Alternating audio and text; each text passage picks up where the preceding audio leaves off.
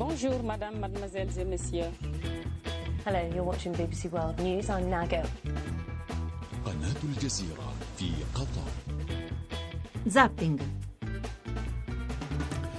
Le 19.28 minuti, buonasera a tutti e benvenuti a Zapping. Un saluto da Giancarlo Loquenzi in studio per la puntata di questa sera, giovedì 1 marzo 2018. Non molliamo la campagna elettorale, d'altronde dura ancora oggi e domani, poi sabato si fa silenzio e domenica si vota. Quindi oggi andiamo a conoscere la campagna elettorale niente meno che di Vittorio Sgarbi, che sarà nostro ospite all'inizio della puntata. Se avete qualcosa da dirgli, da chiedergli, qualcosa da mh, sapere da lui, della sua campagna elettorale, lo potete fare come sempre 335 699 2949 sms, whatsapp, whatsapp vocali, vi prenotate e scendete in pista qui radiofonica con Vittorio Sgarbi. E subito dopo conosceremo Gianluca Comandini, un imprenditore ma è anche un candidato di una lista che si chiama 10 volte meglio. Non so se ne avete sentito parlare, è un'iniziativa di alcuni giovani start-up, imprenditori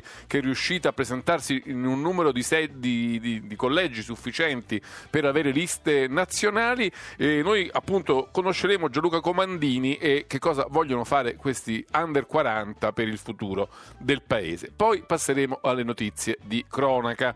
E in particolare andremo a vedere, a commentare, a capire che cosa è successo a Latina, come è potuto succedere che una donna pienamente consapevole del rischio che stava correndo nei confronti del marito violento, eh, nonostante avesse fatto esposti alla polizia e ai carabinieri, ava- nonostante avesse attivato i servizi sociali, avan- nonostante avesse chiarito raccontato ad amiche, amici, vicini, ai colleghi del marito quello che stava rischiando, nonostante tutto questo, il marito è riuscito a colpirla, a ferirla molto gravemente, a uccidere le figlie e a suicidarsi. Come sapete, la storia è questa. Come è stato possibile, nonostante tutte le leggi, le leggi sul femminicidio, le leggi sullo stalker, non funziona niente, questo che ci chiediamo, davvero non c'è niente che si possa fare per prevenire, per evitare tragedie di questo genere. Ne parleremo con due ospiti. Poi parleremo della Slovacchia, del modo in cui l'andrangheta opera all'estero, eh, allungando i suoi tentacoli anche in settori, eh, in settori di business molto lucrosi e ehm, diciamo sul versante, eh, sul versante legale dell'economia, nonostante siano anche capaci di intessere rapporti molto stretti con eh, il contesto istituzionale, politico dei paesi in cui operano. Sette italiani arrestati in relazione all'omicidio di un giornalista che aveva scoperto questi intrecci e della sua compagna. Parleremo anche di questo a Zapping questa sera.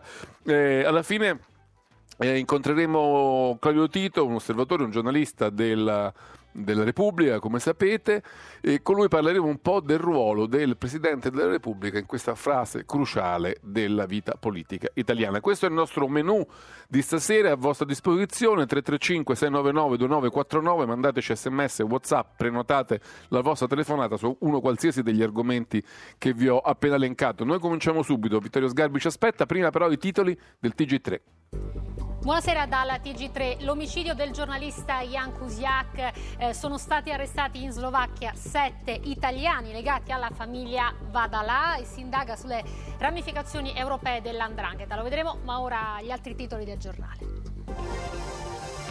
Ultimi colpi di coda del maltempo che ha imperversato sull'Italia. Neve al centro e nord, disagi nei trasporti, ma si torna lentamente alla normalità. In arrivo lo scirocco. Nel 2017 il PIL è cresciuto dell'1,5% ai massimi dal 2010. Gentiloni crescita rilevante, giù il debito, a gennaio risale la disoccupazione, ma più lavoro per giovani e donne. Di Maio, ecco i nostri ministri, ci hanno deriso ma rideremo lunedì il caso di Salvatore Giuliano all'istruzione. Renzi ci ha aiutato a scrivere la buona scuola, mai con gli estremisti. Berlusconi al TG3 sul Premier decidono gli elettori. Sarà Salvini se la Lega avrà più voti. No alle larghe intese. Stretta di mano anti-inciucio nel centrodestra con Meloni, Salvini e Fitto. Indagata per istigazione a delinquere e minacce la maestra che sabato a Torino ha minacciato gli agenti nella manifestazione contro Casa Pound e rischia anche il licenziamento. Da oggi novità importanti per i consumatori, niente più conguagli in bolletta per periodi superiori a due anni, cambiamenti in arrivo anche per il mercato libero di luce e gas. Allora sono le 19.33 minuti, questi erano i titoli del TG3, bentornati a Zapping e benvenuto a Vittorio Sgarbi, buonasera. Ecco. Allora Sgarbi, come sta andando la campagna elettorale? Eh, lei è candidato nelle liste di Forza Italia a Pomigliano e a Ferrara, dov'è in questo momento? In questo momento sono tra Bologna e Ferrara, però vado a fare campagna elettorale per una candidata molto brava che sta a Fano, quindi Marche, con... Eh, Elisabetta Foschi, una antica e bella militante, eh, antica nel senso che la conosco da tanti anni, insieme salvammo il Palazzo Locale di Urbino da un orrido tetto fatto come l'ala di un aereo dall'architetto De. Ah sì sì, ricordo, ricordo quello che c'è. E quindi una brava candidata. Per il resto credo che vi sia in Italia un pericolo grave di fascismo che va combattuto evitando di cercarlo dove non c'è. E dove c'è allora? E c'è nel partito detto 5 Stelle, che è un partito di fascisti puri che non hanno mai avuto un'elezione regolare, che non hanno un vero leader, se non un ladro di voti, che non hanno una democrazia interna, ma una democrazia massonica e da gruppo ristretto come una setta, pericolosissimo per la nazione, un incompetente totale. Sento, ho visto, ho visto però che hanno presentato il suo possibile sfidante al eh, posto di ministro dei eh. beni culturali, questo Alberto Bonisoli, lei lo conosce? No, un totale cretino. Ma non, se non lo conosce, eh, come fa a dirlo? Conosce, uno, se uno si occupa di beni culturali e lei non lo conosce, io non lo conosco, sarà un cretino, no? Era proprio, diceva Benedetto Croce, il vero politico onesto è il politico capace avessero indicato me, io avrei detto di no, avessero indicato Montanari, che poteva dire di no, indicano uno sconosciuto e sarà un perfetto... Però il direttore del NABA è un'accademia d'arte, moda... Spe... Ma quale accademia d'arte? Privata sarà. Ma privata, lei lo conosce? Privata. Lei lo conosce? No, non l'avevo lei mai sentito veramente. Lei cosa fa? Si occupa di cultura o no? Beh, nel, nel mio piccolo ogni tanto... Se non lo conosce, questa è una prova che questi vogliono mettere al posto di comando persone sconosciute per dare loro un lavoro. Sgarbi, sa, mai, sa che non la sento tanto bene? Non la conosco, eh? non, la, non, la, sento tanto bene, forse si dovrebbe spostare. Che, che lavoro ha mai fatto Di Maio? Un disoccupato che prende 15.000 euro al mese. I suoi compagni, li vesti tutti, ragazzi di 31 anni, sono laureati e fanno i baristi.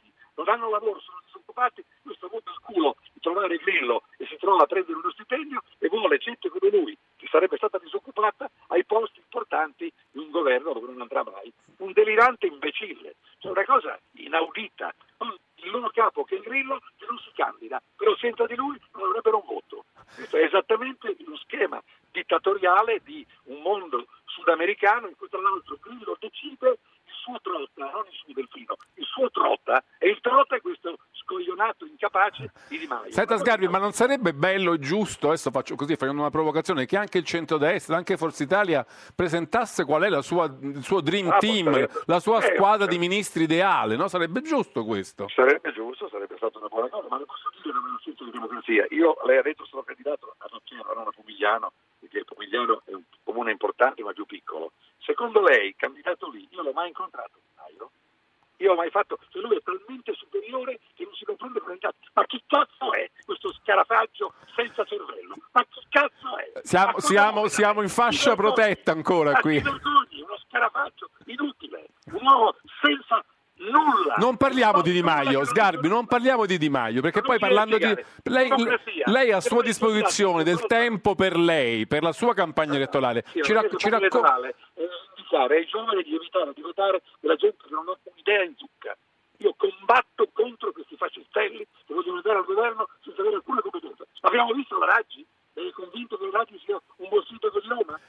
Non mi tiri dentro ogni volta su ogni argomento. Beh, io domando lei, cosa dicono Raggi? Ha detto dito in piedi e grattacieli a Roma. Grattacieli a Roma! Guardi Sgarbi, bisogna, bisogna, che, bisogna, che, la richiamiamo perché la linea è pessima, non riusciamo a sentirla no, no, bene. A meno che non si, non si, ricolloca, perché certi momenti sentiamo meglio, certi momenti peggio. Ecco, adesso, ecco, così se lei resta fermo immobile così, le cose vanno meglio. Mi dica, mi dica. Allora, sentiamo Mario da Pordenone che le vuole fare una domanda.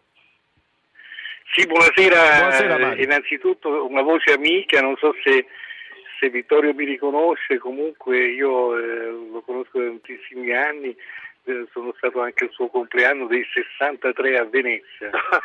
allora, allora, lei non me lo sgridi troppo Vittorio perché c'è tanta gente che gli vuole molto bene in Italia, con tutto no, il cuore. No, ma gridavo perché Sopra... volevo, dire, volevo chiedere Aspetta. una cosa a te. Tu lo conosci? Soprattutto cosa? adesso che lui è riuscito a, um, a dare una radiografia perfetta di, di questi sgrammaticati. Mario, c'è Eh, Sgarbi che le chiede se lei conosce Alberto Bonisoli, il candidato ministro dei beni culturali dei 5 Stelle.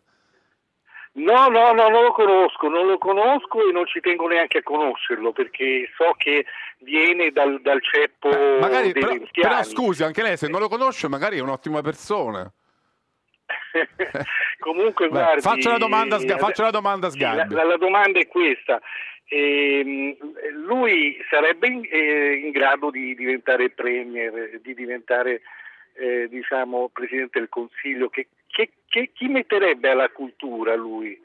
al posto di Franceschini? Ecco, questa è una domanda simpatica. Questa è una bella domanda, cioè tolto, tolto Sgarbi che sarebbe il candidato migliore per No, Sgarbi. no, no, lo sono. Eh no, dico, ma tolto lei, poniamo Allora, che lei le chiedessero di fare il Presidente del Consiglio. Voi state parlando con il ministro dei beni culturali della Sicilia, l'assessore della regione autonoma ha la funzione di ministro, forse Sì. non lo sapeva, quindi sta parlando con il ministro della Sicilia. Io perché sono diventato assessore dei beni culturali della Sicilia? Perché ho fatto un accordo con Musumeci, con Be- Berlusconi che era suo alleato, nella prospettiva di essere da loro, dal centrodestra, con cui ho fatto un accordo del gruppo Rinascimento per la componente culturale all'interno di Forza Italia per fare il ministro. Quindi io sono il ministro indicato da Berlusconi, che poi lo voglio dire o meno, questo è l'accordo che ho con lui. Quindi non è che devo immaginarmi particolari ministri. E io ho tutti i titoli per fare il ministro, tutti. Non vedo che titolo abbia questo scarafaggio per fare il premier. No, però la domanda di Mario- Un tempo era Moro, Cossiga, Craxi, La- Gasperi. Eh, La domanda di Mario però era diversa, Sgarbi. Lui dice, poniamo che le evenienze conducano Sgarbi a Palazzo Chigi come Presidente Come del Presidente Consiglio. Consiglio. Allora lui chi sceglierebbe tra i tanti papabili possibili come Eh, Ministro dei tanti- Beni Culturali? Tanti, tanti non ce ne sono, ma sceglierei il Presidente di Italia Nostro, Oreste Rutigliano, Ah, ecco, questa è una buona indicazione. che forse lei lo conosce. Sì, lo certo, conosce. certo, Rutigliano. Guarda, Io, io dico nomi che lei conosce e questi dicono i nomi dei loro amichetti. Sono dei fasistelli che mandano avanti dei coglioncelli come loro. Questo è il dato tragico. Buoni soli, buona soli, però Rutigliano lo conosce. Posso dire il mio ministro dell'ambiente? Si chiama Giulia Maria Crespi. Le piace? E posso dire il mio ministro dell'agricoltura? Si chiama Carlo Petrini. Le piace? Li conosciamo tutti. Li conosce? Li Allora, conosciamo, li conosciamo. conosce il merito? Vuole sapere che il mio ministro dell'istruzione? Sì. Geminello Alvi. Eh beh, Conosce? Ecco, poi ma io ho dei nomi di persone che lei conosce e questi quattro sclavaggi mandano avanti i loro disoccupati che devono occupare dei posti per cui non hanno fatto alcuna prova, non dico di notorietà, che non sarebbe sufficiente, ma di competenza. Però lo vede che loro hanno fatto un'operazione, le Sgarbi, loro hanno fatto un'operazione mediatica e di marketing così potente che la costringe a parlare soltanto dei loro ministri e della loro Beh, operazione. ovviamente, questo me l'ha chiesto lei. No, no, però voglio dire, no, io Non invece è che me l'ha posta, però se No, l'avesse chiesto parlavo solo di Di Maio che è candidato a premio. no, io, io volevo anzi parlare della sua campagna Sì, elettorale. No, no, ma la campagna elettorale è essere contro di lui senza vederlo, perché scappa, perché non è un faccia a faccia, è un culo a culo. Senta, e io sono candidato contro di lui, perché non lo vedo? Perché non si presenta. Abbiamo fatto, ho visto il candidato del PD, il candidato di eh, Leu, o di quello che si chiami, e lui non c'era, non si è presentato mai, mai, present- mai visto. Ora non che io ci tenga a vederlo, io l'avrei voluto benissimo incontrare. Perché non mi incontra? Perché non sono vigno, lui è talmente alto, è talmente grande, ca- mal cacato da grillo, che deve stare lì. La gente capirà che è un mal cacato o no. Cosa ha fatto in vita sua? Quale lavoro ha fatto? Quale saggio ha scritto? Quale programma ha proposto? C'è uno che, De Gasperi o Moro, loro gli titoli o no? Sgarbi si, si sente male, lei non si, de- non si deve spostare dal punto... Il Presidente del Consiglio si chiama Giuliano Amato, aveva dei titoli o no? Non so, eh, dico, non è che sia difficile pensare che i titoli del Presidente del Consiglio devono essere un'esperienza fatta almeno di consigliere comunale. Vabbè, adesso non voglio difendere Di Maio, però magari se Di Maio si trova una corte di consiglieri adeguati, esperti che gli danno una mano, può anche... No, eh, sta dicendo una cosa interessante su un punto, che questi poverini del centrodestra, al nome di chissà quale regolarità, non hanno fatto quello che ha fatto lui, fanno in tempo a farlo domani, di presentare i loro Eh, ministri. perché quella è una cosa che Quindi agli noi- elettori piace, di sapere con chi... non sì che piaccia, però fatto sta che lei mi ha chiesto se conoscevo un nome che io non conoscevo. Se non avesse fatto questa domanda, sarei limitato a parlare dell'unico nome che conosco, che è il candidato Presidente del Consiglio, signor Di Maio. Quindi, Senta, lei, lo, lei lo re- lo rimetterebbe in piedi, lo reistituirebbe eh, un Ministero del Turismo? eh, Assolutamente sì. Sì, sa ci- chi l'ha abolito? Lei che sa che fa il giornalista televisivo, sa perché non c'è il Ministero del Turismo? perché non c'è? Chi l'ha Perché è abolito? stato abolito Lo, lo fondò Spadolini, no? No, no, Pannella. Allora, il Ministero esisteva, è stato abolito No, dico lo fondò Pasolini, lo, lo fondò No, no, Spadolini no, e lo, e lo abrogò Pannella. No, lo fondò, fu fondato dai beni culturali, si chiama Turismo e Spettacolo Sì. e c'era al tempo in cui c'era l'istruzione, da cui fu derivato i beni culturali. Il turismo c'era già, l'ha abolito con un referendum Pannella. Sì, sì, me lo ricordo. Anche quello dell'agricoltura abolì, mi pare. E però quello poi rimase. Quello poi in qualche modo riuscì a rimanere, sì. E quindi ci vuole un Ministero del Turismo in Italia. Assolutamente, è determinante e fondamentale. Oggi è una T, è la T di MIBACT, è stato assorbito al Ministero dei Beni Culturali. Quindi se lei fosse Ministro dei Beni Culturali cederebbe volentieri la T. Beh, certamente chiederei a Berlusconi o al Presidente del Consiglio di porre al Consiglio dei Ministri la necessità di far eh, rinascere il Ministero del Turismo. C'è qualcuno che le piacerebbe lì in quel posto al Ministero del Turismo? Al Ministero del Turismo, certamente, Riccardo Butti. Riccardo Muti? Sì, Il direttore d'orchestra? esattamente. È una scelta interessante. Sentiamo Eh, certo, Marcello. beh, chi è chi non lo conosce al mondo? Italia e Muti sono... Certo potrebbe dire di no, allora in quel caso avrei l'ipotesi alternativa di un nome che è quello di Briatore. Ah, direttore. Quello che vuole portare il lusso in, in Puglia, per esempio, che non piace ad Emiliano, no? In Sardegna ha funzionato. Che vuole più, più posti di lusso per portare i ricchi in Italia. Lei vuole portare i ricchi in Italia? Beh, certo che i ricchi Più ricchi, più yacht, più panfili, più soldi. Beh, diciamo, le- io naturalmente ho avuto un ruolo importante in Puglia quando si aprirono i primi grandi alberghi di lusso, uno dei quali il San Domenico di Fasano, che è quella che chiamano un'eccellenza. Quindi, di fatto, se tu avessi più luoghi... Una masseria, no? Il, fam- il turismo di masseria. Lei la conosce? Quella è nata con me.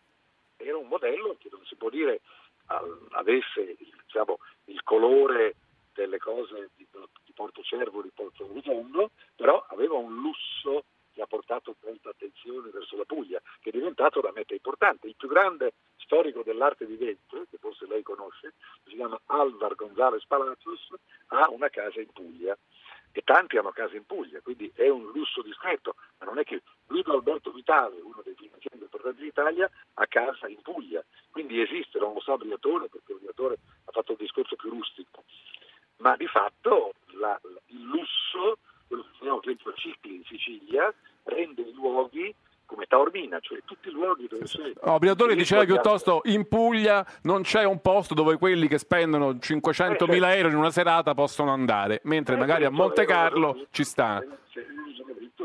non privo di senso, poi può essere anche provocatorio, può essere, si può anche discutere, non è il mio modello, ma certamente Briatore è uno che ha a che fare con la capacità di attrazione di un turismo in luoghi di grande bellezza. Intanto andrebbero eliminate come primo atto del Ministro dell'Ambiente o dei beni culturali le pale eoliche dalla Puglia. Le pale eoliche sono la violenza della mafia in Puglia e in Sicilia. Ma come sono tutti così entusiasti dell'energia eolica pulita, Perché pura, che non, che non inquina? È quello che dice Rina che voleva e che porta in alto i, i, i, i danari di Matteo Messinadaro. Lo dice esattamente in una sua intercettazione Rina, lo sappiamo perfettamente. Marcello, Marcello da Sassari, un'altra telefonata per lei, Sgarbi. Marcello, Sì. buonasera. Sì, buonasera a voi. Intanto chiamavo la Sardegna, sarei molto più d'accordo per Briatore rispetto a, a Riccardo Multi, al direttore d'orchestra. Ecco. Lei preferisce Come- Briatore, insomma, sì. Eh, direi come Ministero del, del Turismo, nel caso venisse istituito, decisamente, anche per quello che ha fatto qua, qua in Sardegna. Mm, La mia più che una domanda è una provocazione, visto che il signor Sgarbi è candidato come ministro per i beni culturali, l'atteggiamento è il continuo sproloquio che continua ad avere, per me è eccessivo per un uh, candidato come ministro e soprattutto stanno girando dei video su YouTube dove lui viene ripreso in bagno, che fa i bisogni, che critica Di Maio. Ecco, per me un ministro dovrebbe avere tutt'altro atteggiamento. La mia è una provocazione, ma anche una amara constatazione. Cioè non le, non le piace il turpiloquio di Sgarbi, questo ci... Un ministro, un ministro non potrebbe, men che meno e men che meno un ministro dei beni culturali. Beh, eh, forse quando diventerà ministro Sgarbi si... No, no, voglio No. dire, questo è solo, di un perbenismo. La figura di più alto prestigio per la cultura italiana negli ultimi 40 anni si chiama Pasolini. Forse questo signore non ha mai visto 120 giornate di Sodoma. Cioè il turpiloquio, gli atteggiamenti di provocazione sono parte del linguaggio creativo. La competenza è quella con cui non fa il ministro. Allora, Pasolini era un grande poeta, un grande scrittore e aveva un turpiloquio, un comportamento andando a battere tutte le sere che lo rendeva discutibile sul piano umano. Ma diceva Marziale, lasciva pagina sed vita proba. Io dico lasciva vita sed pagina proba. I miei titoli, le mostre che ho fatto anche in Sardegna, le cose che io ho fatto, testimoniano per me. Che poi io dica le parolacce o faccia delle rappresentazioni così molto comiche dal punto di vista caricaturale, è una cosa che può dispiacere sul piano del gusto. Ma gli dico, Pasolini, che sarebbe stato il miglior ministro della cultura italiano, ha fatto 120 giornate di Sodoma, che è una cosa che vorrei, ha scritto intere pagine parlando dei pompini del protagonista di Petrolio. Forse questa cosa non piace al signore, ma io preferisco Pasolini a lui e non mi vergogno delle parolacce. Delle... D'altra parte il partito che oggi ha tanto più senso, prima di avere questi perbenisti col cappottino, era il partito del vaffanculo. Il successo di Ah, 5 Oggi Grillo ha detto che è finita quel periodo. Sì, è finito, ma c'è stato. Non vedo perché lui dovesse avere l'esclusiva. Non capisco perché. È finito il suo educatino, figlio, fi- figlio, fi- figlio, eh, Delfino Trotta, dice che non si dicono le parolacce. Ma perché loro le hanno dette? C'è una scadenza? Loro hanno finito, io comincio. Dove loro finiscono, io ti dico vaffanculo. Non piace l'amico Sardo? Cambiamo argomento. Ricordo che io però ho fatto la mostra di Biasi, e io ho fatto la mostra di Bancherone da Romana, io ho fatto la mostra di Ciusa. Sono uno dei pochi italiani che si è occupato di cultura sarda, facendo mostre degli artisti sardi in Italia, in tutti i luoghi importanti in cui era giusto farlo. Quindi questo è il ministro dei beni culturali, non che poi dica le parolacce, cose che posso riconoscere essere poco piacevoli, però è poco piacevole anche vedere le inculate di Pasolini e i racconti delle inculate di Pasolini, che pure sono testimonianza della più alta espressione della cultura italiana. Va bene, Sgarbi, 60 guardi, 70. la, la- la- distraggo su questo filone e le chiedo i suoi primi 100 giorni da ministro dei beni culturali, o anche i primi, il primo I mese, primi diciamo. 100 giorni sono il primo atto la gratuità assoluta dei musei, perché l'integrazione non è l'integrazione dei stranieri o degli extracomunitari in Italia, è l'integrazione dei giovani alla cultura. Il museo è un luogo dove tu ti formi,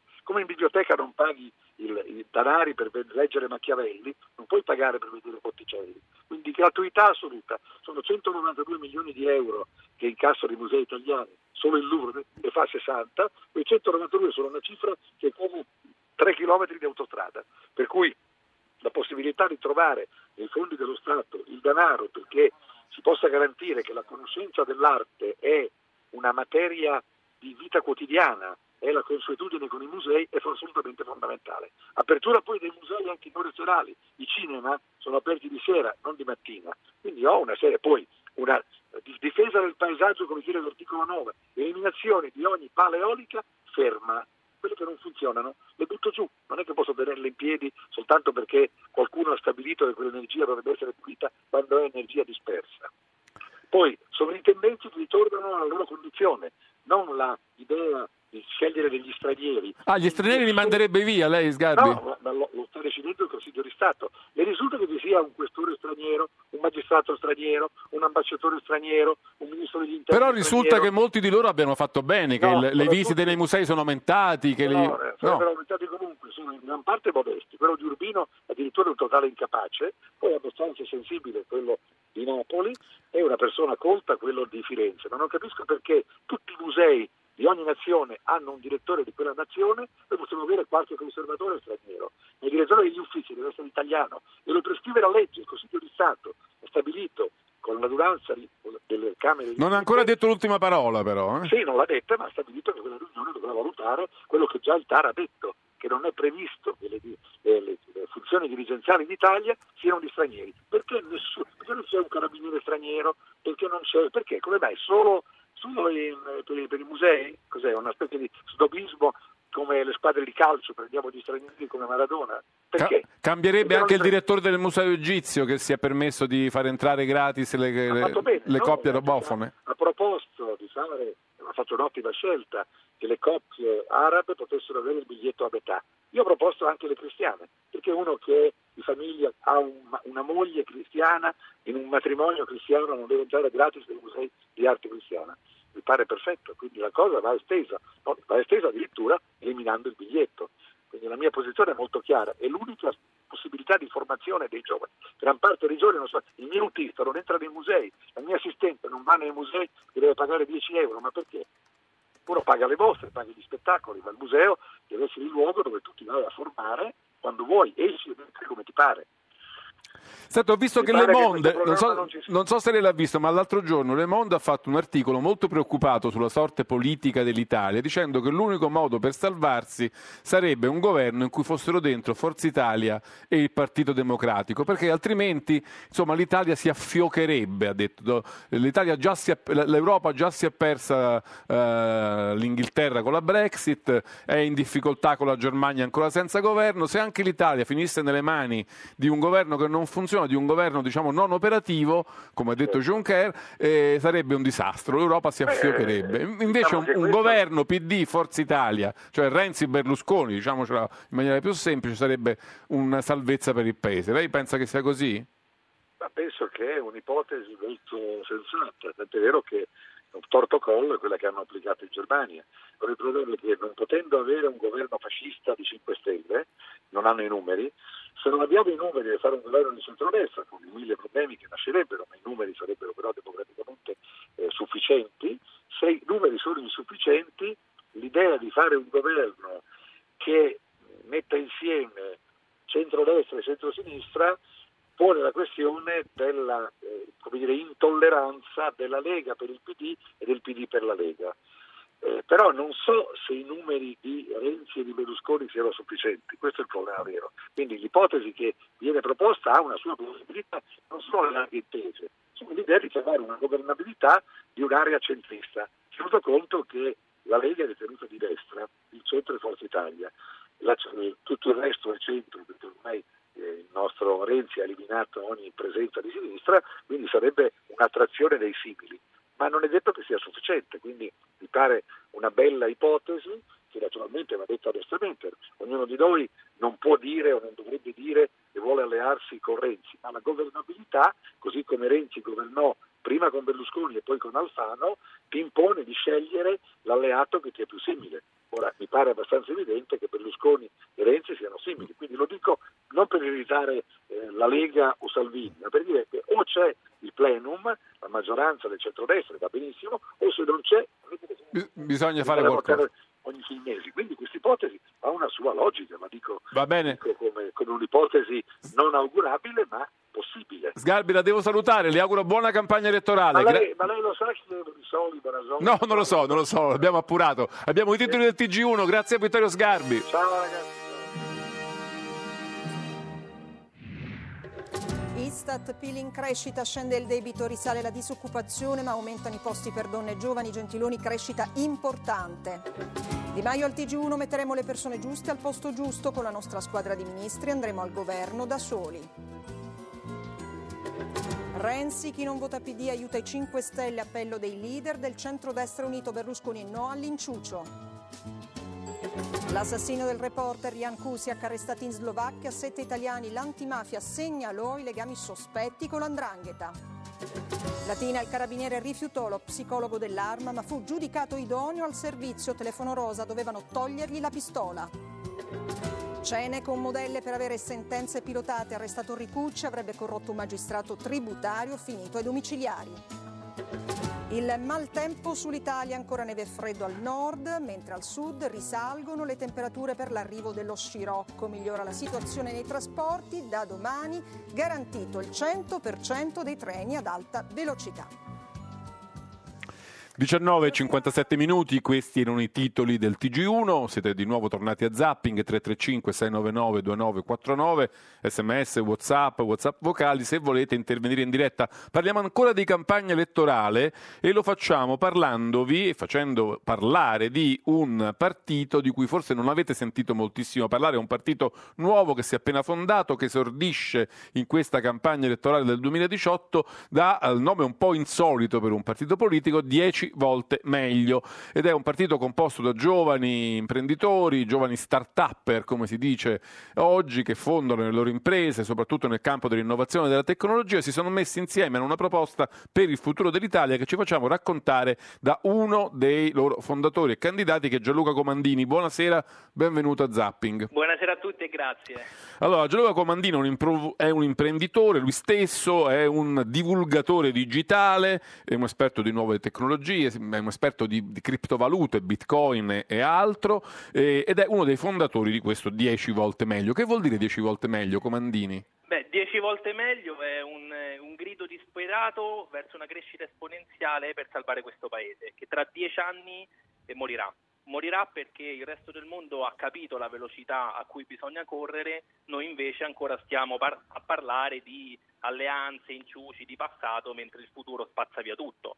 Quindi noi siamo un gruppo di molti di noi giovani, infatti il bello nostro è che andiamo a, a, a far tornare a, a votare la voglia di votare ai giovanissimi che è una cosa che non avveniva da tempo, e sfruttiamo le nostre competenze verticali in, in diversi settori e molte eccellenze, da Piera Levi Montalcini a Flavia Bustreo, che, che sono nostre candidate, per far tornare a crescere quest'Italia nei prossimi dieci anni. Quindi abbiamo una visione a lungo termine, perché ormai il presente ce lo siamo bruciato, dobbiamo pensare a domani, al futuro, ad essere competitivi. State domani. leggendo qualche giornale, c'è un po' di malizia nei vostri confronti, dicono ecco il partito dei belli, ricchi, giovani e famosi, è così, è questo che siete?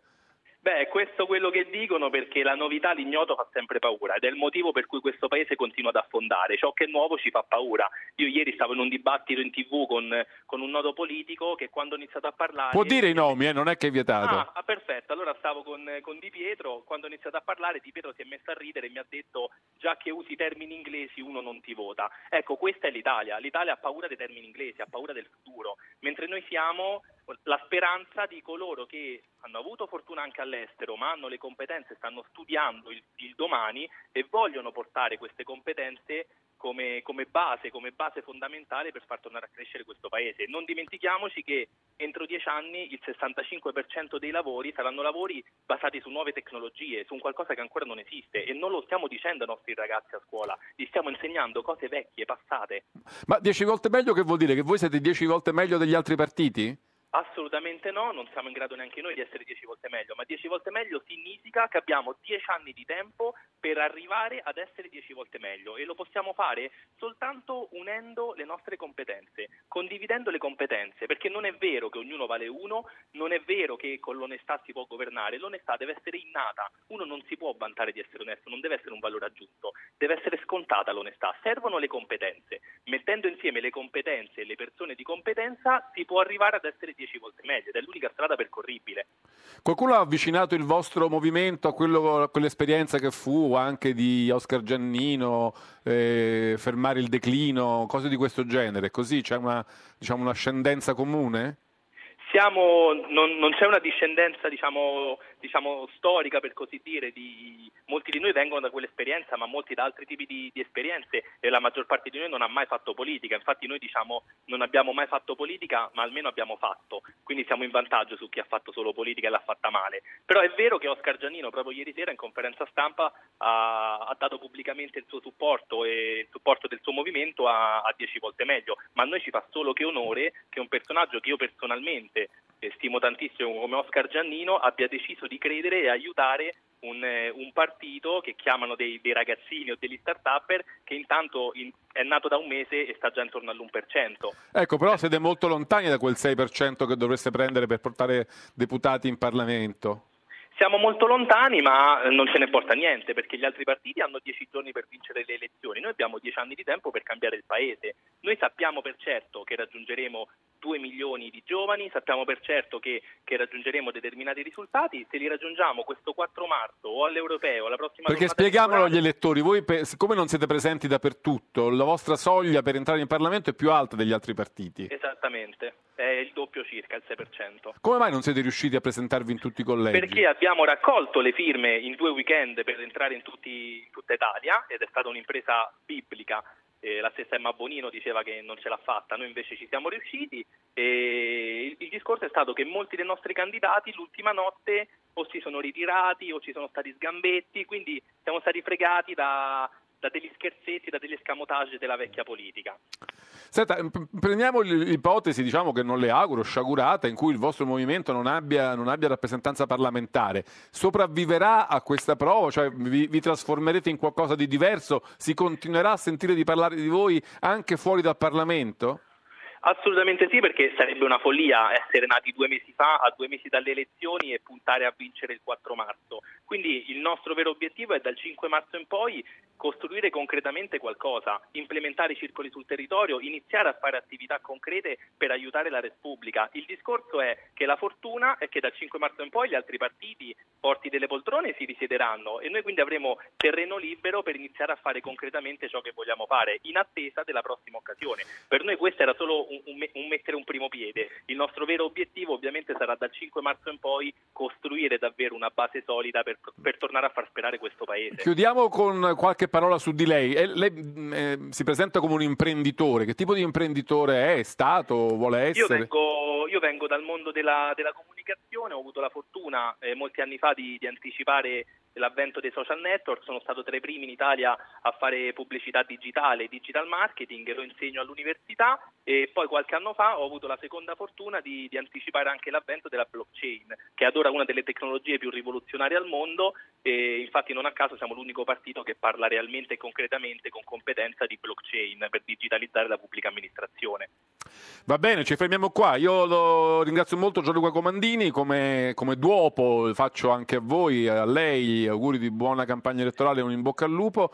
Ci risentiremo dopo il, dopo il voto del 4 marzo. Grazie, grazie Gianluca Comandini e grazie al loro partito 10 volte meglio. Noi non ci fermiamo, ma chiudiamo la uh, pagina che abbiamo dedicato alla campagna elettorale, come facciamo ogni sera, fino almeno fino a domani, finché la campagna elettorale è in corso. Poi, come sapete, il 4 c'è il silenzio elettorale e il 5 si va a votare. E, tra l'altro eh, Radio 1 sarà uh, in diretta in tutti i momenti possibili per raccontare la, i risultati, la, la, notte elettorale, la notte tra il, tra il 4 e il 5 di, eh, di marzo. Radio 1 sarà costantemente eh, vigile, attenta e in diretta su quello che accade. Noi adesso cambiamo argomento e andiamo a parlare di eh, cronaca, di un fatto di cronaca molto brutto, ve l'ho molto tragico, ve l'ho anticipato, ve l'ho anticipato in apertura, la vicenda di eh, Latina dove eh, un, un carabiniere, Luigi Capasso, ha ferito quasi a morte la moglie cui, dalla quale si stava separando, ha ucciso le due sue figlie e poi si è suicidato. La cosa incredibile di questa vicenda è che era prevista, era, tutti lo sapevano che stava per accadere, che poteva accadere. La, la donna Antonietta Gargiulo, che adesso è diciamo, in difficili condizioni di vita in ospedale, aveva avvertito tutti, aveva avvertito i carabinieri, aveva avvertito i colleghi del marito, aveva avvertito i servizi sociali, aveva avvertito gli amici, i vicini, tutti sapevano che suo marito era un violento, che avrebbe potuto anche arrivare agli estremi di violenza eh, e di omicidio a cui è arrivato. Eppure questa cosa è successa lo stesso. E per questo ci chiediamo perché. Per parlarne abbiamo innanzitutto ospite Luisa Pronzato, che è una giornalista che ringrazio molto di aver accettato il nostro invito. Luisa, buonasera. Buonasera a tutti quanti, grazie per averci chiamato. Luisa Pronzato una giornalista del Corriere della Sera, coordina la ventisettesima ora, che è un sito appunto nato da un gruppo di giornalisti del Corriere che è diventato anche una comunità, non soltanto diciamo un, un, giornale. Allora ecco Luisa, io la prima domanda che volevo farti è questa, come è possibile che anche in una condizione in cui la vittima aveva la consapevolezza di poterlo essere, aveva avuto il coraggio di raccontarlo, di dirlo, di chiedere aiuto, eppure il peggio è accaduto lo stesso.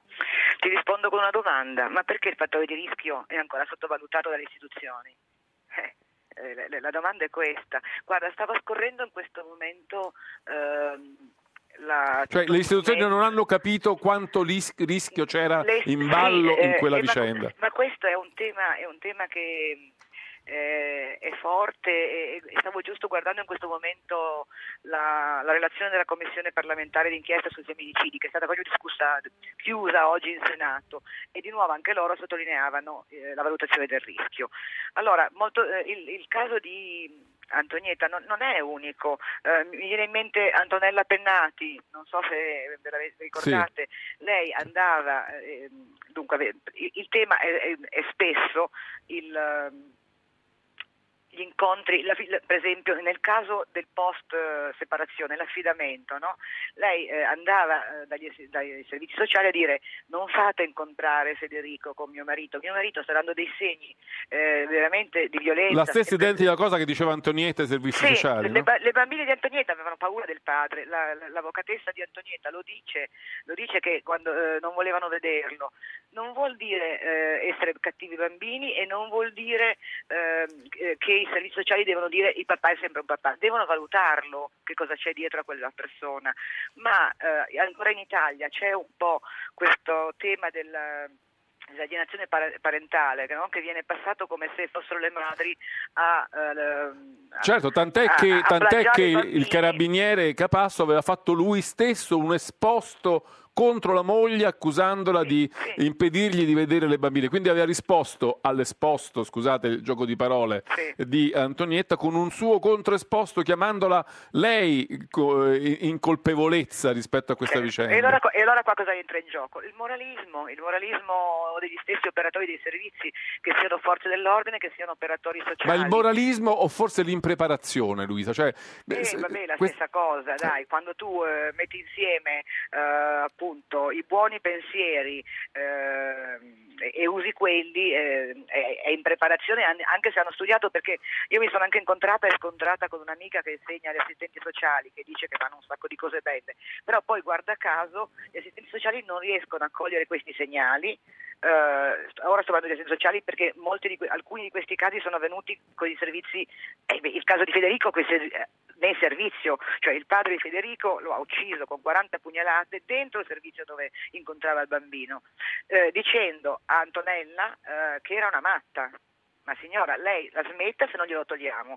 Ma casi simili, anche quello di Enrique Patti, che lo stesso eh, l'avevano definita troppo alienante e dopo il padre ha ucciso i bambini di 8 e 12 anni. Se voi te ne faccio un elenco di questi... No, neanche infinito anni, purtroppo. Non certo. voglio, cioè non voglio farlo. Eh, No, per fortuna non è infinito.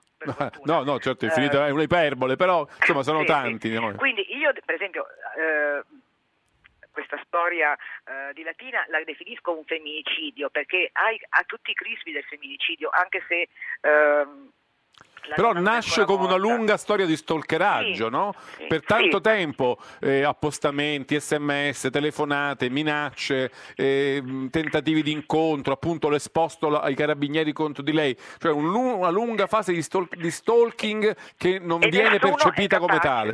Esattamente, e nessuno è capace di leggere lì dentro, in quei segnali, che c'è il rischio che, che, che, che l'epilogo che, che, vediamo, che, abbiamo visto ieri succeda. Eppure noi abbiamo, e... abbiamo, una lunga vicenda di stalking, un epilogo da femminicidio, abbiamo una legge contro lo stalking, una legge contro il femminicidio e non funzionano. È una convenzione di Istanbul che per esempio eh, vieta l'affido condiviso eh, e la mediazione nei casi di violenza domestica, cioè gli strumenti legali ci sarebbero. Forse uno dei temi è che, eh, vabbè, allora, per esempio adesso ti parlo di Milano, qui eh, poi adesso non vorrei essere contraddetta dai fatti, eh, le reti cioè la comunicazione tra i servizi, eh, polizia, eh, servizi sociali, sta funzionando abbastanza, quindi si sta creando una cultura capace di cogliere.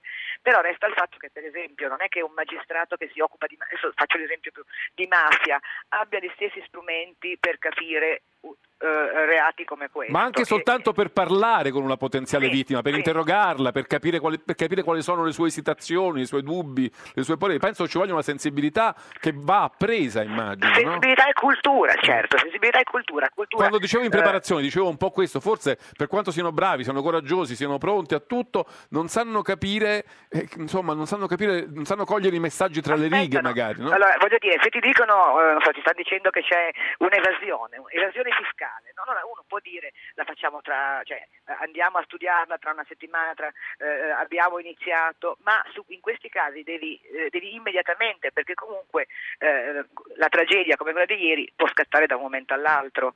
Eh, Aspetta, c'è una telefonata quindi... da Palermo che vorrei prendere, sentiamo al 335 699 2949 se volete dire la vostra su questo caso fatelo mandandoci un sms o un whatsapp. Carmelo dalla provincia di Palermo, buonasera. Sì, buonasera a voi. Eh, beh, eh, tanti temi li avete già anticipati. Chiaramente parto da quello che sua, del suo ultimo accenno alle leggi. Eh, il fatto che ci siano le leggi, questa è la prova che eh, servono a poco, sono importanti ma servono a poco. Il problema eh, è il sistema, come eh, una questione come questa eh, può trovare un sistema preparato, competente, ma soprattutto che eh, dialoghi. Eh, tutto questo è... Scusi Carmelo, intervenga, intervenga oltre che dialoghi. Che, sì, sì. sì, sì, finisca pure Carmelo, poi le rispondiamo. No, no, eh, concludo oh, dicendo quindi che questi temi sono stati da voi eh, colti e li condivido, però una riflessione che a me eh, viene in tutta questa vicenda è che la persona era dell'arma dei carabinieri dove l'attenzione su queste cose è particolare. Era stato sospeso per, dal servizio, per, poi era stato reintegrato. Eh, per, esperienza, per, esperienza, professionale so che proprio le segnalazioni anche in via riservata eh, in questi eh, settori avvengono ai comandanti che hanno il dovere di intervenire. Quindi mi pare che questo aspetto eh, probabilmente eh, nel caso specifico vada approfondito, fermo restando che non si tratta di dare delle responsabilità, ma questo riporta a quello della bene, mancanza di dialogo che c'è anche mancanza di dialogo e di intervento come diceva Luisa Pronzato. Carmelo grazie. Torno da Luisa tra un momento. Prima si è aggiunta la telefonata di Jacopo da Padova. Buonasera. Salve buonasera io ho mandato un messaggio per esprimere quello che è un mio dubbio, ovvero durante i servizi in televisione si vedevano i colleghi di questo matto che dialogavano cercando di convincere, eccetera, ma in quei momenti le bambine erano ancora vive perché se erano ancora vive si poteva pensare no, anche di non erano vive quando poi sono, hanno fatto irruzione hanno visto che erano morte da molto tempo. Lui ha fatto in modo di far credere che fossero ancora vive almeno questo si capisce dalle cronache dei giornali. Grazie Jacopo. Luisa Pronzato se, beh, beh, intanto scusa non lo chiamerei matto. Eh, sì. lui è un uomo come tutti gli altri un uomo incapace come tutti gli altri quelli che non sanno rispondere e che, e che sono incapaci di rispondere a un a un abbandono. Però, ecco, eh, Perché è una questione di potere, no? Vedono svanire un loro potere. Sì, sì. Qui, eh, però ecco... Eh, Nemmeno è questione di gelosia, forse, proprio di potere. Non lo usiamo più nei titoli e, e ti assicuro che è stata una battaglia abbastanza dura.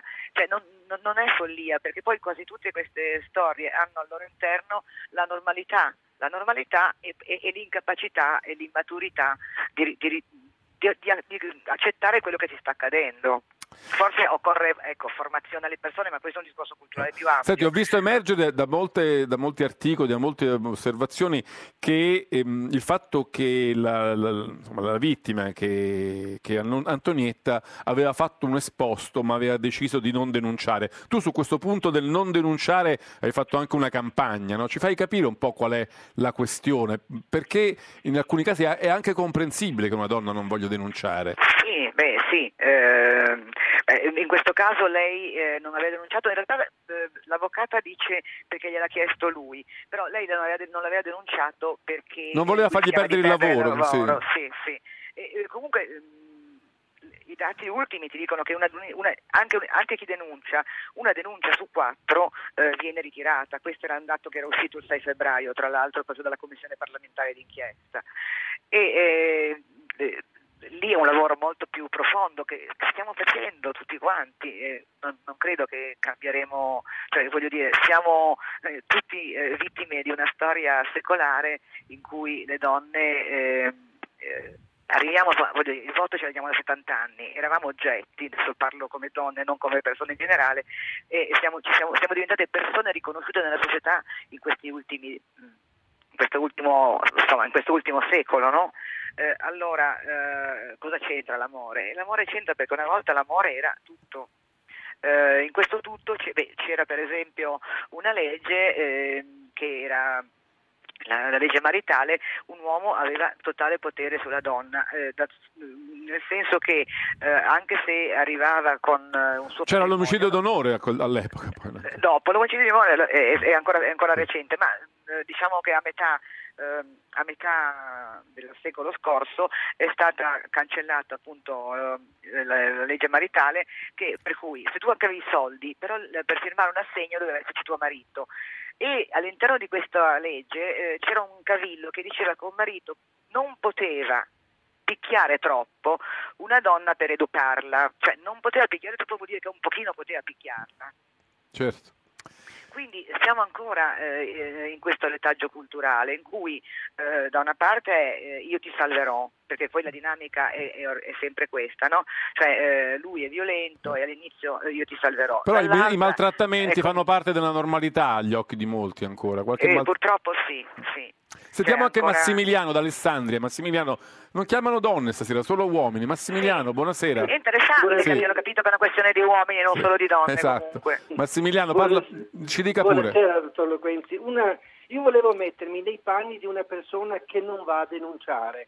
E perché non va a denunciare? Perché ha paura che magari l'aggressore, il compagno, la compagna, ancora una volta, perché la polizia non può essere 24 ore eh, a tua disposizione, venga sotto casa, ti faccia, vai sul posto di lavoro, ti picchia e continua a fare quello che ha fatto prima. Tra l'altro, tra l'altro lo, il marito l'aveva fatto anche in mancanza di denuncia perché l'aveva aspettata fuori dal posto di lavoro, esatto, fuori casa, ovunque.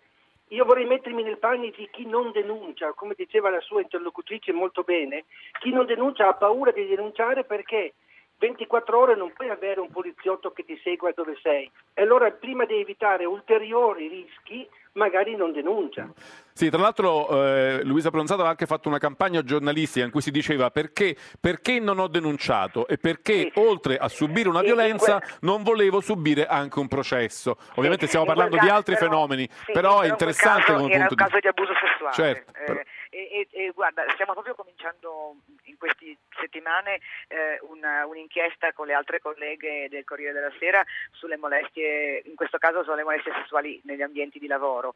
Eh, secondo me, se da una parte la radice culturale è la stessa, però il come succedono eh, questi fatti li terrei, li terrei di, di, eh, distinti. Certo. Eh, nel mio caso, sì eh, avevo subito e, e io ho, ho, denunciato a modo mio. No? So, Perché anche tu hai raccontato la tua storia. Certo. L'ho raccontata a un'amica artista e sono in un quadro. È, stata, è, è, un quadro che tra l'altro è stato esposto anche alla Biennale. Alla Biennale a un certo punto era finito. Però ero insieme ad altre mille persone perché questo amico artista raccoglieva storie umane forti. E io l'avevo denunciata così. Perché? Ma perché? Perché conoscevo la moglie, perché, perché poi avrei, avrei, dovuto, come dicevi tu, subire il processo del e cosa avevi fatto tu.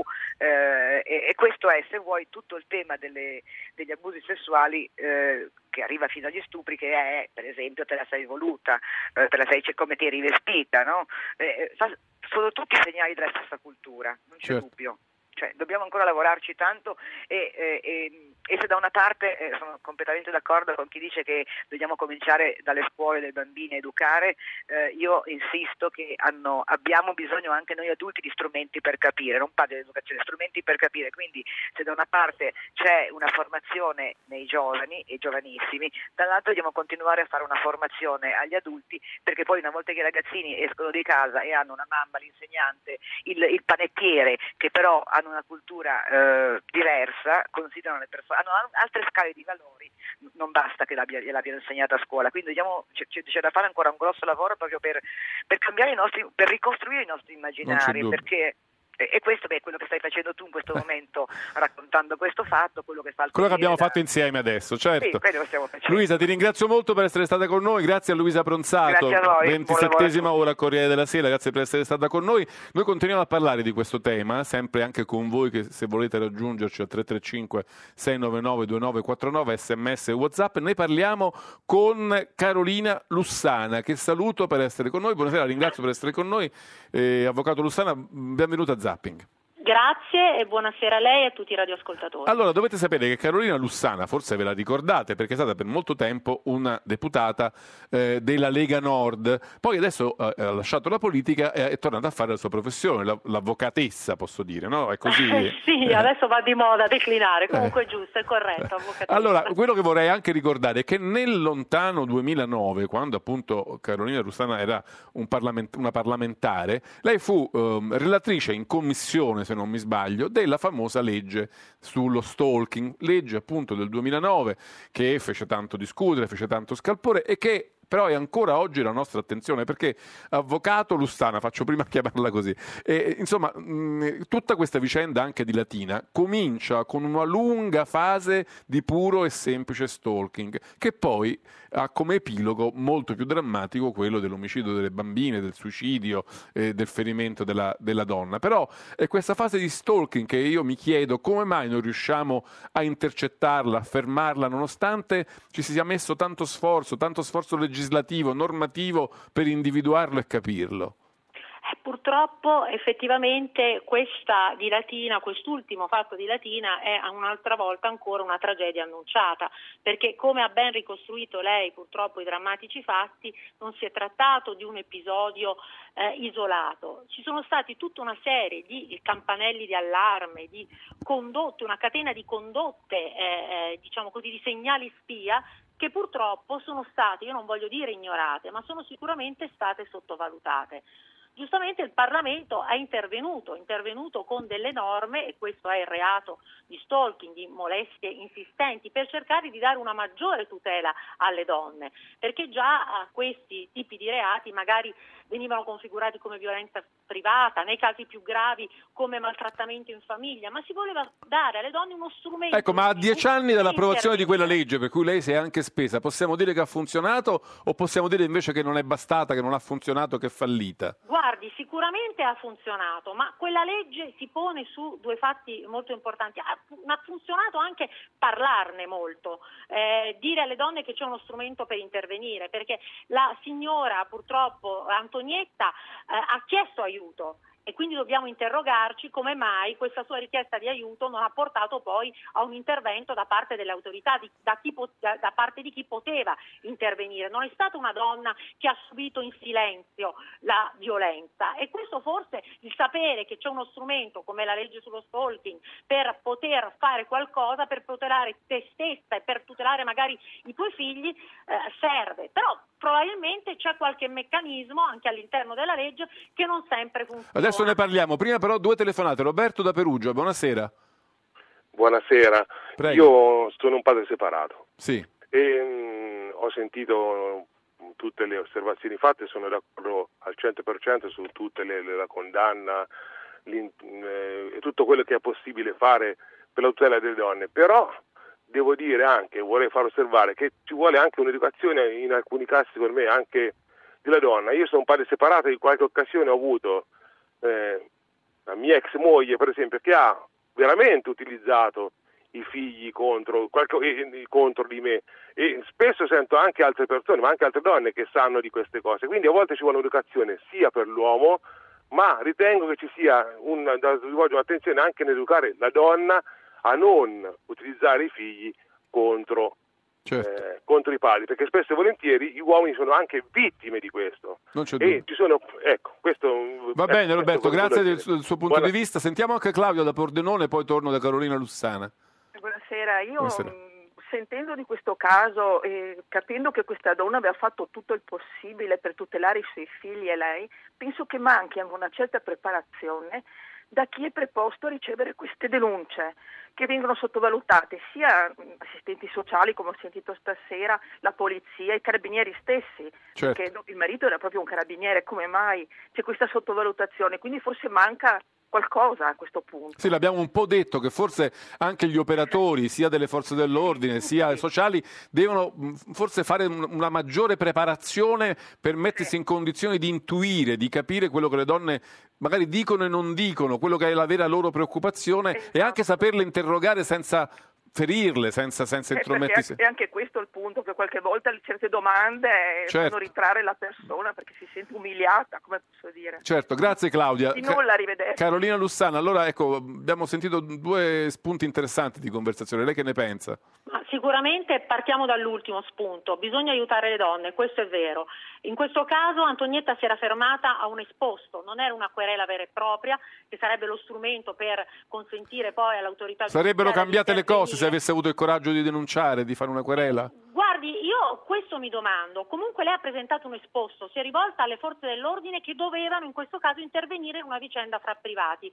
In quell'esposto ci potevano già ravvisare degli elementi per i quali l'autorità giudiziaria poteva procedere d'ufficio? Cioè lei denuncia di aver subito comunque, eh, se questa è la ricostruzione che poi verrà confermata. Sì, un'aggressione fuori dal posto di lavoro. Ecco, no? allora mi domando, ma questo non è un motivo già per intervenire eh, d'ufficio? Non è un motivo almeno per cercare di limitare l'utilizzo dell'arma a questo signore?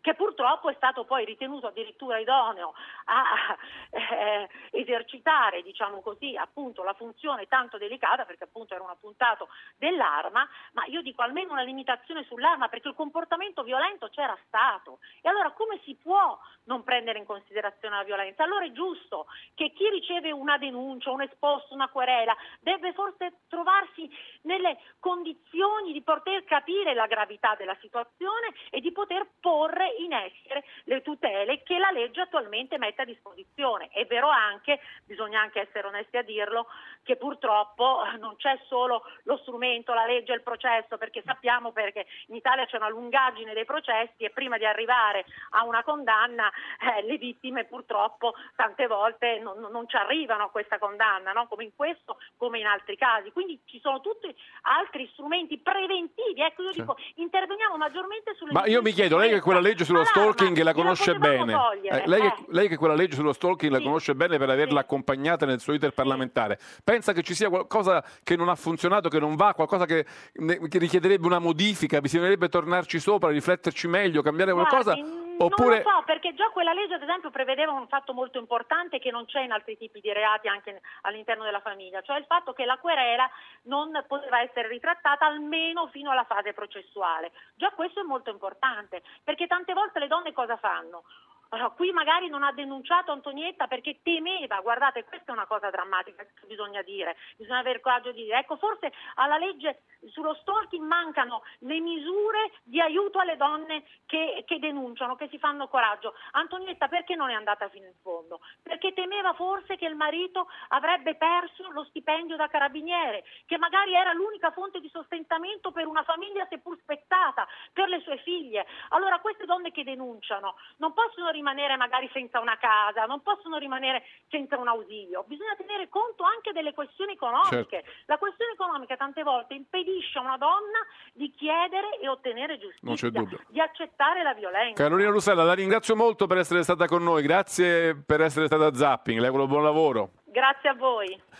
Eh, Ci fermiamo, vi ricordo che però poi torneremo con eh, Onda Verde, il meteo e soprattutto parleremo dell'andrangheta in Slovacchia e eh, ancora un po' di elezioni, cercando di mettere a fuoco il ruolo del presidente, quindi non ci lasciate. I know you moved on to someone new. Whole life is beautiful. You were the light for me to find my truth. I just wanna say thank you. Leaving to find my soul. Told her I had to go. And I know it ain't pretty when our hearts get broke. Too young to feel this old. Watching us both turn cold. Oh, I know it ain't pretty when two hearts get broke. Yeah, I know it ain't pretty when two hearts get broke. I hope someday we'll sit down together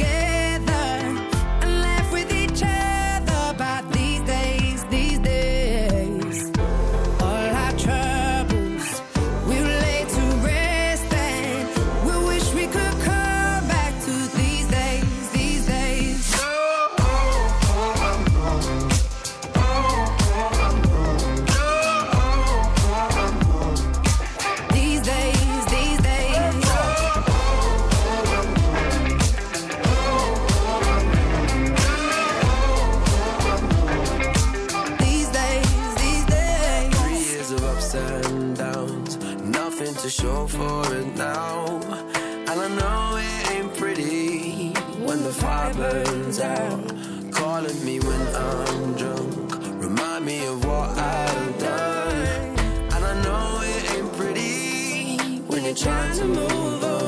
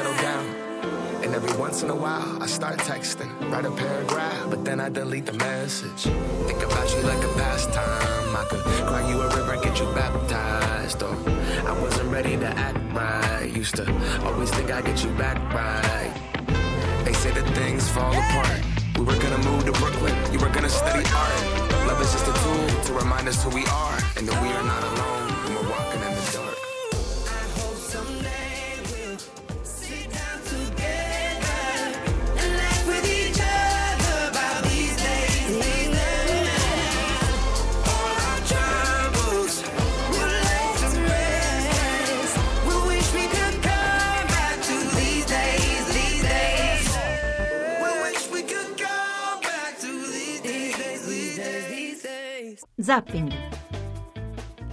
Sono le 20 e 38 minuti, bentornati a Zapping. Tra, poco, tra poco ci trasferiremo in Slovacchia per raccontarvi dell'inchiesta che ha visto l'arresto di sette italiani eh, accusati di far parte di bande di ndranghetosi che avrebbero eh, contribuito, che avrebbero eh, ucciso il giornalista Jan Kuciak che eh, parlava e raccontava nei suoi articoli proprio delle- dei, dei- dei- dei nodi, dei, rapporti oscuri tra l'andrangheta italiana e eh, centri di potere in Slovacchia al fine di, eh, diciamo, di infiltrarsi anche negli affari legali di quel paese. Sette italiani arrestati, alcuni dei quali facevano proprio parte dell'inchiesta che il giovane Kuciak eh, aveva preparato e che è stata pubblicata postuma dal giornale per cui scriveva. Lui e la sua fidanzata sono stati brutalmente uccisi nella loro casa. Ne parleremo tra poco. Prima voglio farvi sentire i titoli dell'americana NBC.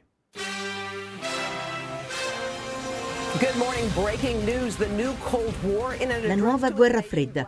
In un discorso alla nazione, Vladimir Putin presenta le nuove armi nucleari russe, incluso un potente missile e un sottomarino che, afferma Putin, non possono essere bloccati dagli Stati Uniti. Che tipo di tensione possono portare questi nuovi armamenti militari tra i due paesi?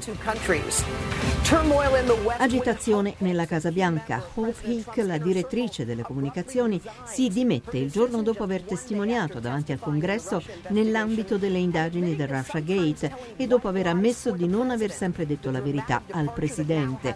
White lies. Per la quinta volta in un anno, Trump ora in cerca di un nuovo capo delle comunicazioni. Andremo in diretta alla Casa Bianca. Le grandi aziende ma non il congresso. La catena di grandi magazzini Walmart si unisce alla lista delle società che annunciano maggiori controlli sulla vendita delle armi, mentre il presidente Trump prende distanza dalla National Rifle Association. La potente lobby non si pronuncia. Today, Thursday, March 1st, 2018.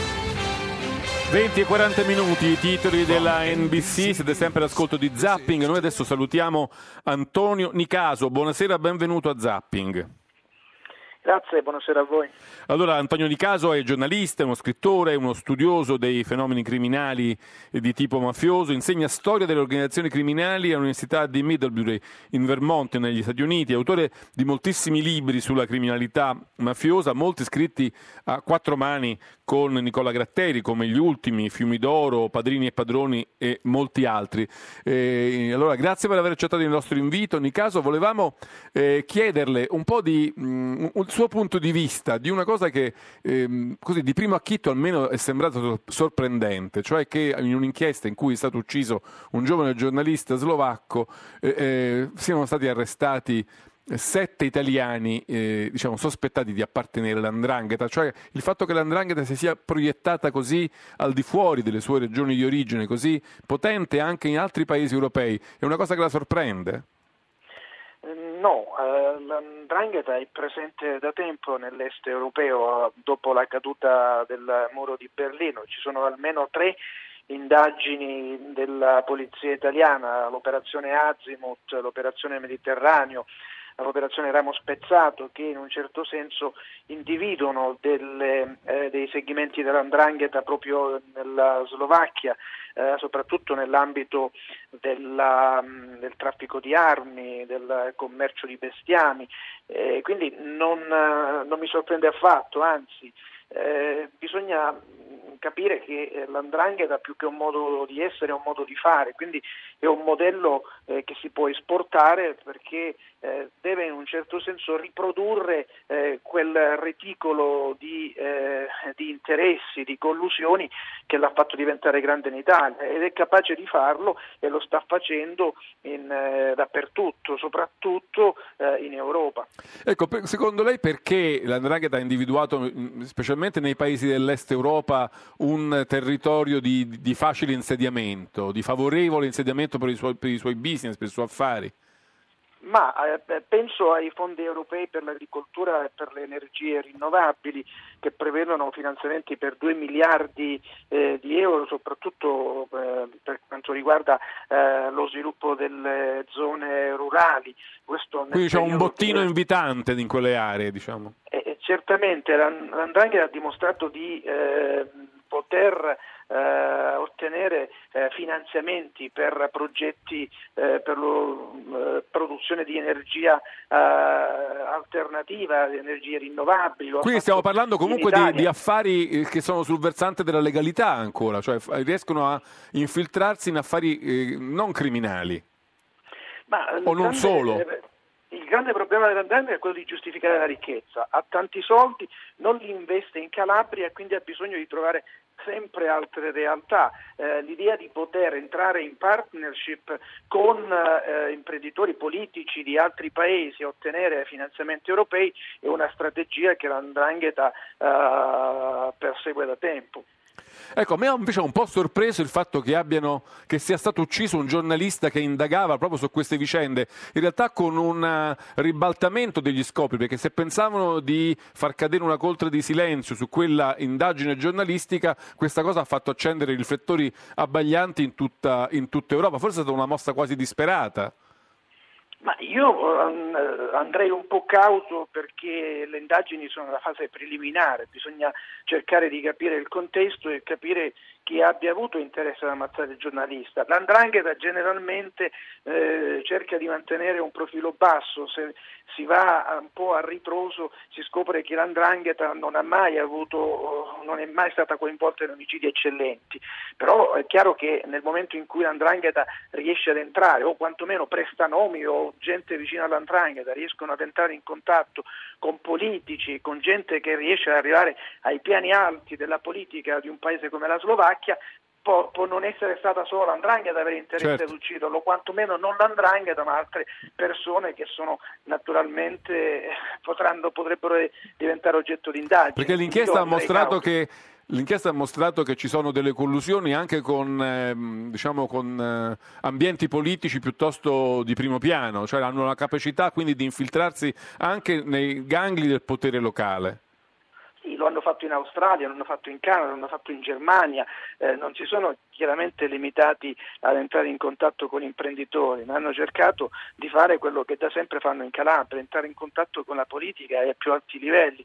Uno delle persone, una delle persone arrestate eh, eh, aveva uh, una società, aveva aperto una società assieme ad una donna che era un'ex modella e che era anche consigliere del primo ministro. Ora è tutto da verificare, certo, tutto da, verificare. da accertare perché eh, siamo nella fase preliminare, però eh, a questo punto noi abbiamo sette italiani arrestati, tre spacciatori che sono stati intercettati mentre dicevano eh, prendiamo le armi e andiamo in, in, questo paese, era il paese dove viveva il giornalista e abbiamo già alcune persone che si sono dimesse come il ministro della cultura, questa ex modella consigliere del Prime e un segretario del Consiglio di sicurezza che in un certo senso era stato citato in questo articolo scritto dal, dal giornalista. Quindi eh, può succedere di tutto, però bisogna andare un po' con i piedi di piombo senza arrivare a nessuna conclusione che non sia quella appunto della verifica scrupolosa di tutto quello che finora si è riuscito a raccogliere. Sembra che la Procura distrettuale antimafia di Reggio Calabria avesse un po' allertato gli inquirenti, gli investigatori slovacchi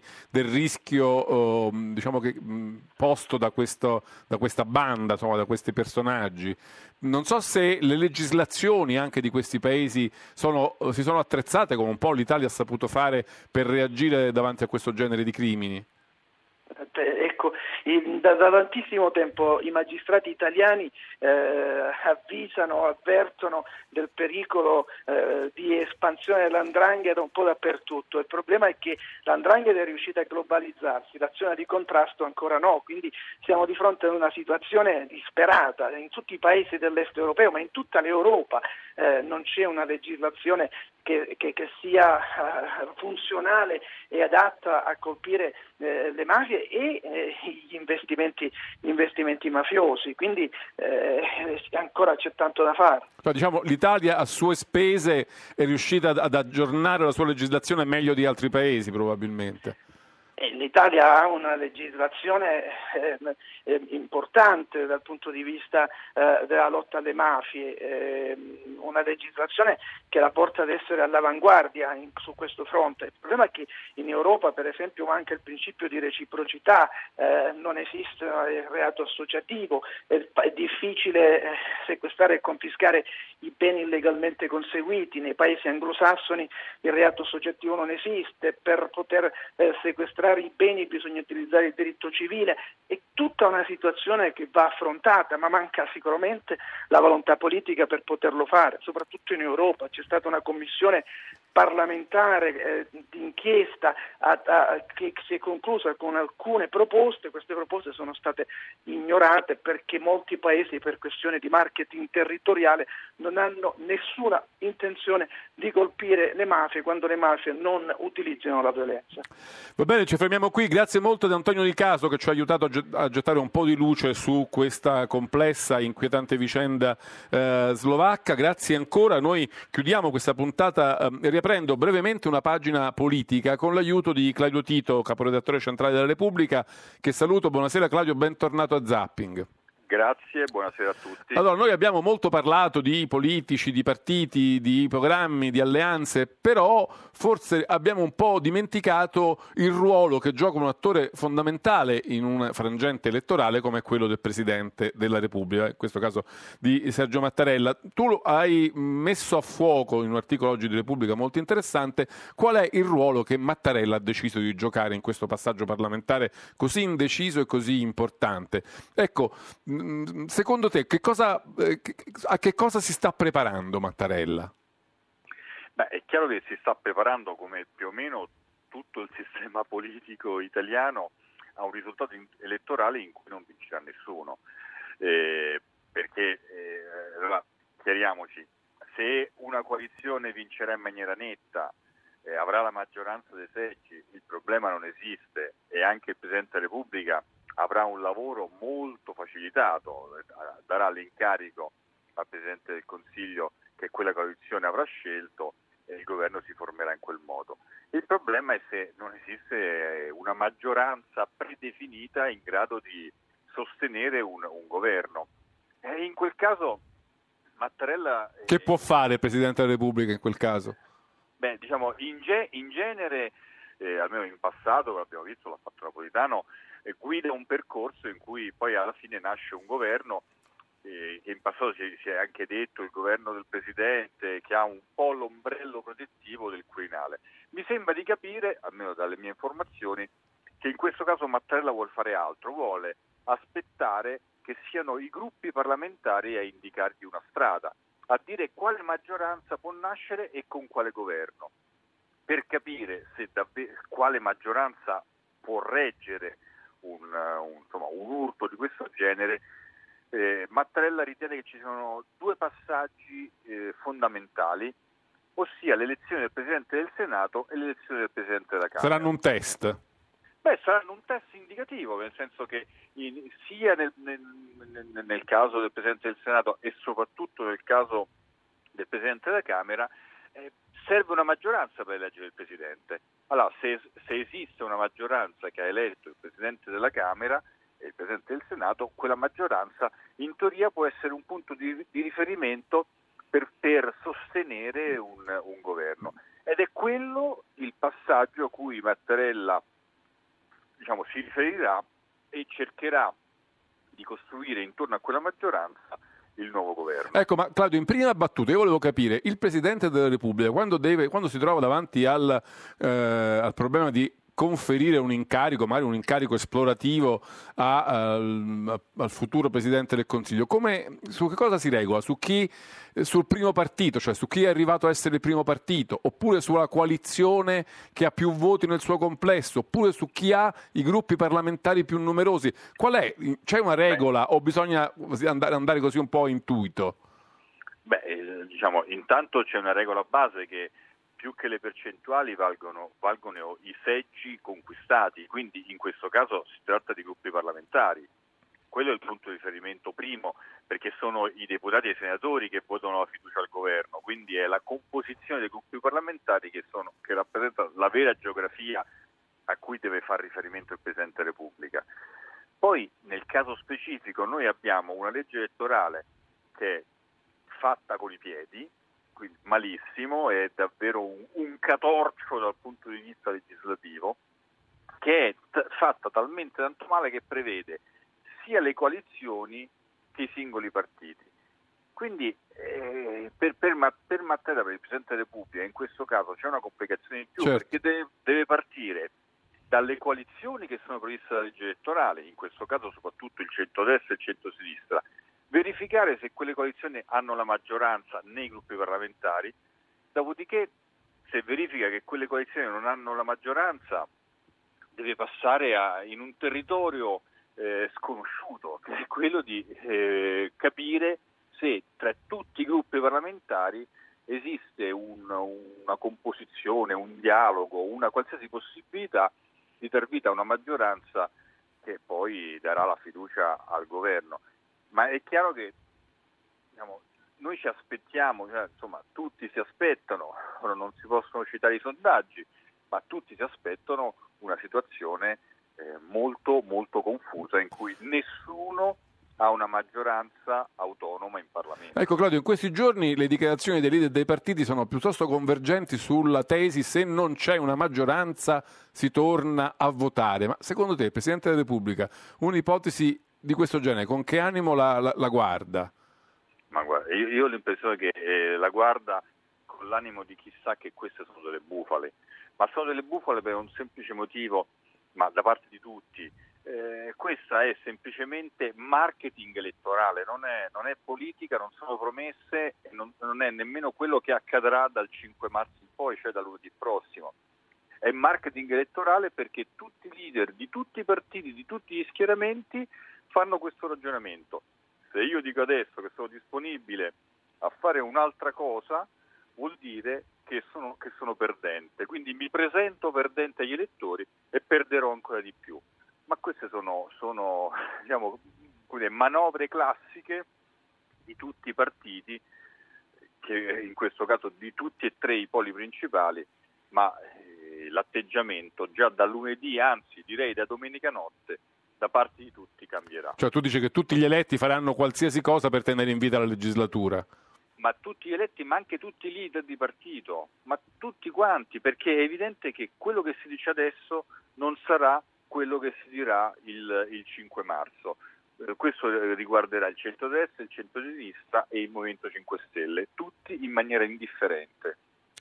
Eh, alcuni hanno rimproverato Mattarella di essere stato un po' troppo silenzioso in questa fase. Pensi che sia una, non voglio dire un'accusa, ma un'osservazione eh, lecita? Alcuni hanno detto, va, per esempio, su tutta questa agitazione dei 5 Stelle che gli mandano la lista dei ministri, so, forse Mattarella avrebbe potuto dire se era bene, se era male, avrebbe potuto dare un segnale. Invece è rimasto assolutamente asserragliato al Quirinale senza far trapelare nulla, almeno per noi mortali comuni. Poi magari qualche messaggio lo sì, ha mandato.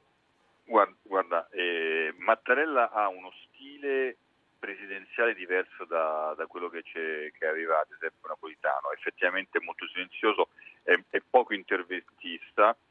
Eh, in questo caso, eh, almeno la, la, mia opinione è che la, la, lista che è stata inviata al Quirinale del Movimento 5 Stelle è stata sostanzialmente ignorata eh, non è stata né apprezzata né, né, sgradita, è stata ignorata. È come, per, per, Mattarella è come, è come, se non ci fosse, non ha alcun rilievo istituzionale. Se posso dire, semmai c'è stato un errore in, questo, in queste settimane da parte del Quirinale, ed è stato quando il segretario generale della Presidenza della Repubblica ha ricevuto eh, Di Maio che gli voleva poco portare quella lista. Ecco, quello io penso che sia stato un errore non so se eh, quell'errore Mattarella lo ricommetterebbe. Va bene, ci fermiamo qui. Grazie molto a Claudio Tito di Repubblica. Noi andiamo dritti verso la fine di questa puntata. Grazie a tutti, Giovanni Benedetti Valerio Riccioni in redazione, Leonardo Patanè, il nostro regista, la parte tecnica. Grazie stasera a Milano Trocini, a Maurizio Possanze e a Sandro Rosi.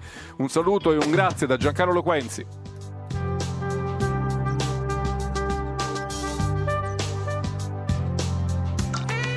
Rai Radio 1.